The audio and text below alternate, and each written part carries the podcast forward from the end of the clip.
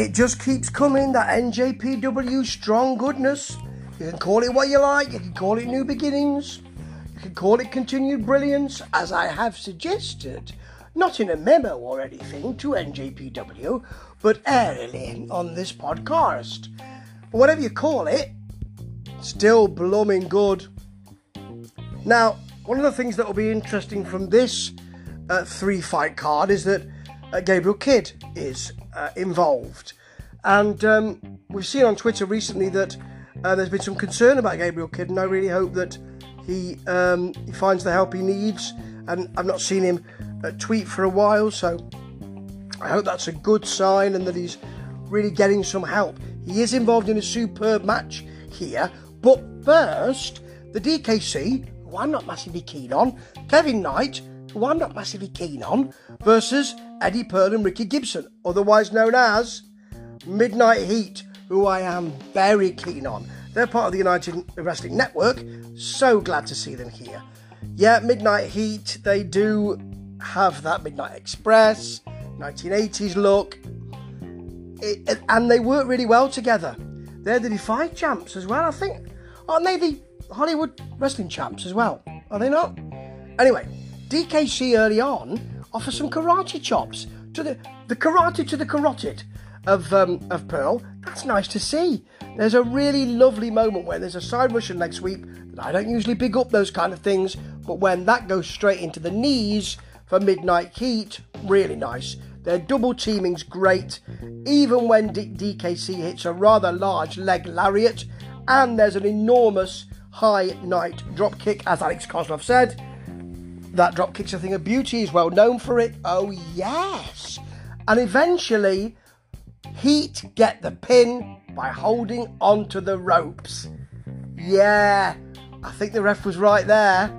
I'm not sure that he shouldn't have seen that, but it's the great story to tell. The crowd are pretty angry. That's great stuff. They did the right job here because Midnight Heat, they cheat. That's what I think. It's just my perception, of course. And uh, they get away with it. And that's the right story here. Now, on to Gabriel Kidd versus Fred Rosser. So tough, this match. Early on, I mean, it's physical right from the start. There's a Saito suplex, a lariat, Kidd jaws at Rosser. There are forearms shared and a chop, a chop shop. Kidd has better technique with those um, knife edge chops, to be honest. But it's close, and it's sort of like you know when you say in boxing, there's a it's it's a phone box fight. They were really close and bullying each other. It was really good. Then, towards the end of the match, Kidd sits in the middle of the ring, crosses his, his legs, and says, I thought this was your. Well, first of all, he says, Oi! Oi! Rosser turns round to him, I thought this was your house. That's lovely. Rosser doesn't like that, and very quickly, he's giving him a clothesline to the front and the back. Yes! Then there's a very nice uh, Kidd lariat for a one count, then a Kidd brainbuster for a two count, huge Death Valley driver from Rosser, and then a sort of odd side slam from Rosser. It's not the big boss man sidewalk slam, I'll tell you that, for the pin. Great, tough match, and really good to see two wrestlers who gave no quarter. It really was tough. Two big men fighting well. What more could you want? Well, this actually, the USFJ tournament. It's an open challenge, and it is Jay White. Who will be there tonight to fight White? It's a fright. Jay Lethal. Yeah, he's making his debut in New, J- New, in New Japan Pro Wrestling Strong. It's nicely done. He enjoys the early going, does White. Hitting, uh, they're trading headlocks, and there's a nice fast DDT and suplex from Jay White.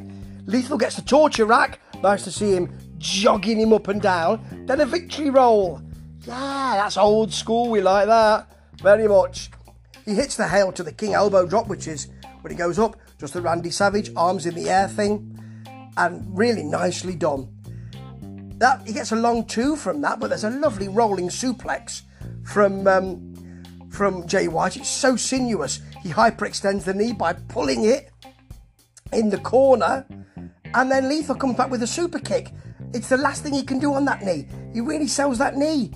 Riccaboni, Ian Riccaboni, great commentator, nice to see him taking over from Kevin Kelly at the moment, mentions Chris Adams, gentleman Chris Adams. Great. Then Lethal puts a figure four on, pulls White back to the middle of the ring, and then smacks himself on the mat to get a bit more torque, to deliver a bit more pain. They exchange forearms, and then there's a sudden um, Jay White cutter. It's exciting. There's a lethal injection. A Blade Runner's countered. A third lethal, lethal injection attempt. Jay White answers with a chop block, block a Cobra clutch, two, two Cobra clutch suplexes, should I say, and he wins. It is a great match, but then this is a great hour and nine minutes. They do such good work. They've got such a good roster. They bring in such good guests. And you know what? Concentrating on wrestling. Who'd have thought that would make a good wrestling program, eh? Ta ta.